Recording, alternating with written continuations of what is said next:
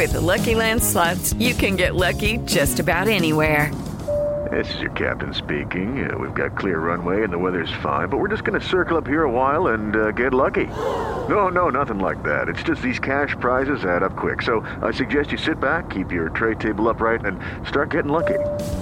Play for free at LuckyLandSlots.com. Are you feeling lucky? No purchase necessary. Void where prohibited by law. 18 plus terms and conditions apply. See website for details. Este es el podcast de Alfredo Romo, 889noticias.mx. ¿Cuándo fue la última vez que fuiste a un restaurante? ¿Es buena idea ir en estos días a un restaurante para ti? ¿Qué piensas? ¿Qué has hecho?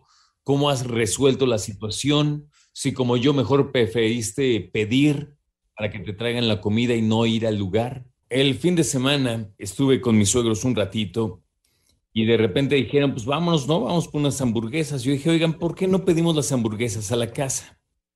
Y la familia me volteó a ver así como que, es que las hamburguesas para llevar saben, pues no saben tan bien, saben mejor si las comes ahí. Yo soy el primero en aceptar esa situación. Sin embargo, bueno, saben perfecto a qué me refería. Agarraron la onda afortunadamente en la familia y pedimos las hamburguesas, ¿no? Me parece difícil cuando hay personas que trabajan en los restaurantes y dicen, oiga, pues nada más acuérdense que nosotros vivimos de esto, ¿no? Qué difícil tener que decidir entre apoyar a las personas que trabajan en los restaurantes y, claro, cuidarse. Entonces, creo que hay algunas opciones. La primera es ir a los restaurantes, taparte muy bien, o sea, cubrirte, tener tu cubrebocas, a lo mejor traer una careta, ¿no? Y consumir en el lugar. Quitarte el cubrebocas solamente cuando ingieres alimentos y después ponértelo. Y otra es, pues, pedir para consumir en casa. Y obviamente muchos dicen, oye, pero eso no ayuda a las personas que trabajan ahí.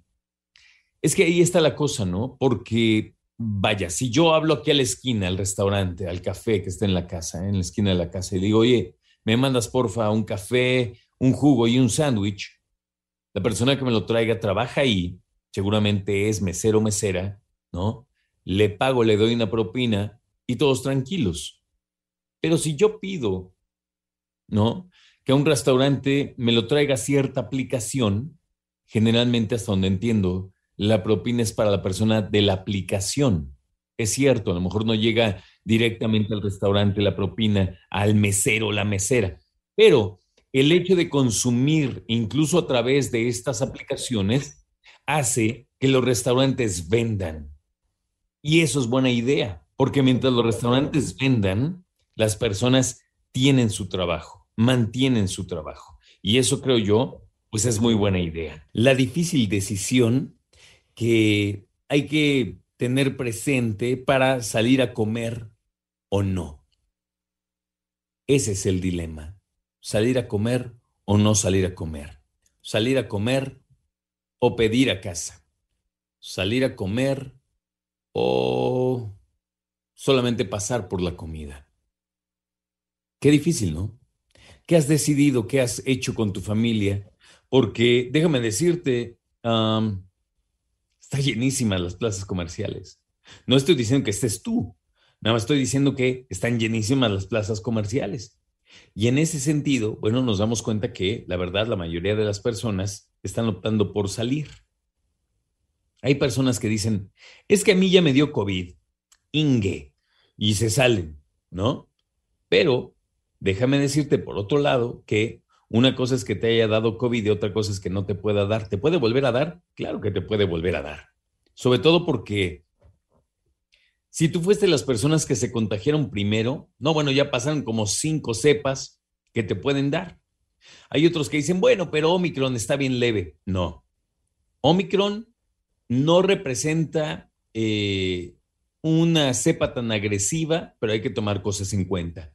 En primera, es más contagiosa.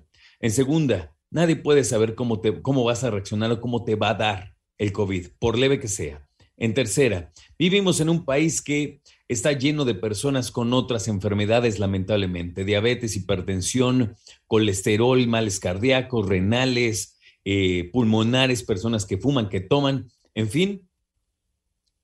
Las personas en México tienen una situación mucho más compleja en términos de salud y por ende hay que cuidar muy bien a las personas que pueden padecer COVID-19. Yo creo que hoy día entre menos digamos es mejor.